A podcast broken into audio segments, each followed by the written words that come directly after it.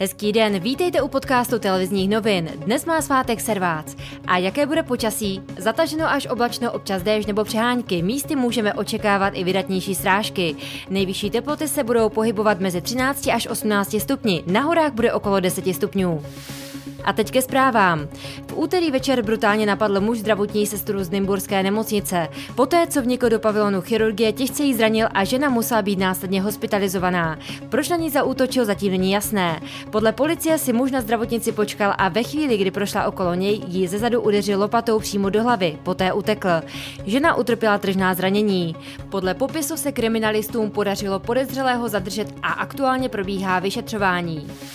Češi mohou opět volně cestovat do Německa, prozatím ale jen do Bavorska. Podmínkou je, že cesta za hranice nepřekročí 24 hodin. V tu chvíli nejsou potřeba testy ani karanténa. Obchody jsou přístupné jen pro očkované nebo pro lidi s čerstvým testem na koronavirus. Pro obchody s potravinami přitom restrikce neplatí. Jako další by mělo v rámci uvolňování následovat Sasko. Česku přibývá naočkovaných lidí. Nově systém umožňuje registrovat se pro lidi nad 45 let.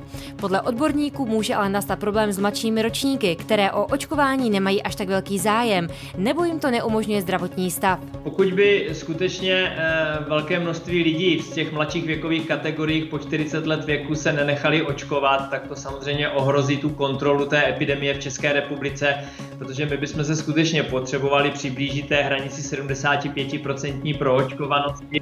Řekl Roman Chbílek, předseda České vakcinologické společnosti. Premiér Andrej Babiš má v plánu připravit očkovací kampaň pro mladší věkové kategorie.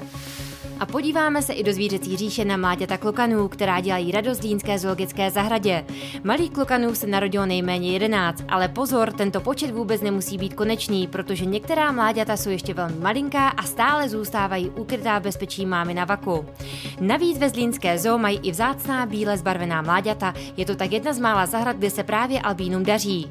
Další podrobnosti a aktuální informace naleznete na webu TNCZ.